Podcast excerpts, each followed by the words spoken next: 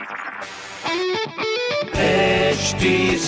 Cast आप सुन रहे हैं एच डी स्मार्ट कास्ट और ये है लाइव हिंदुस्तान प्रोडक्शन हाय, मैं हूँ फीवर आरजे शेवा और आप सुन रहे हैं लखनऊ स्मार्ट न्यूज़। और आज मैं ही दूँगी अपने शहर लखनऊ की ज़रूरी खबरें। सबसे पहली खबर ये है कि पहली जुलाई से नए डीजल टेंपो टैक्सी की जो परमिट है, उस पर रोक लगा दी जाएगी।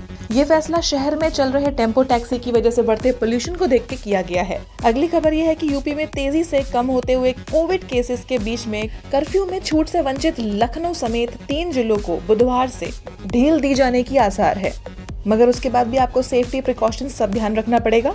अगली खबर यह है कि इंदिरा नगर गोमती नगर, इस्माइलगंज में पानी संकट अभी 12 जून तक और रहेगा। इरिगेशन डिपार्टमेंट ने सोमवार को शारदा नहर में पानी को छोड़ा है, जो 12 जून तक कटौथा झील में पहुंचेगा। तब तक पानी की दिक्कत ना हो इसलिए संभल के चले। इस तरह की खबरों के लिए पढ़ते रहिए हिंदुस्तान अखबार और कोई भी सवाल हो तो ज़रूर पूछिए फेसबुक इंस्टाग्राम और ट्विटर पर। हमारा हैंडल है at the rate H T और इस तरह के पॉडकास्ट के लिए log on to W W W dot H T dot com आप सुन रहे हैं एच डी स्मार्ट कास्ट और ये था live Hindustan production HD Smartcast.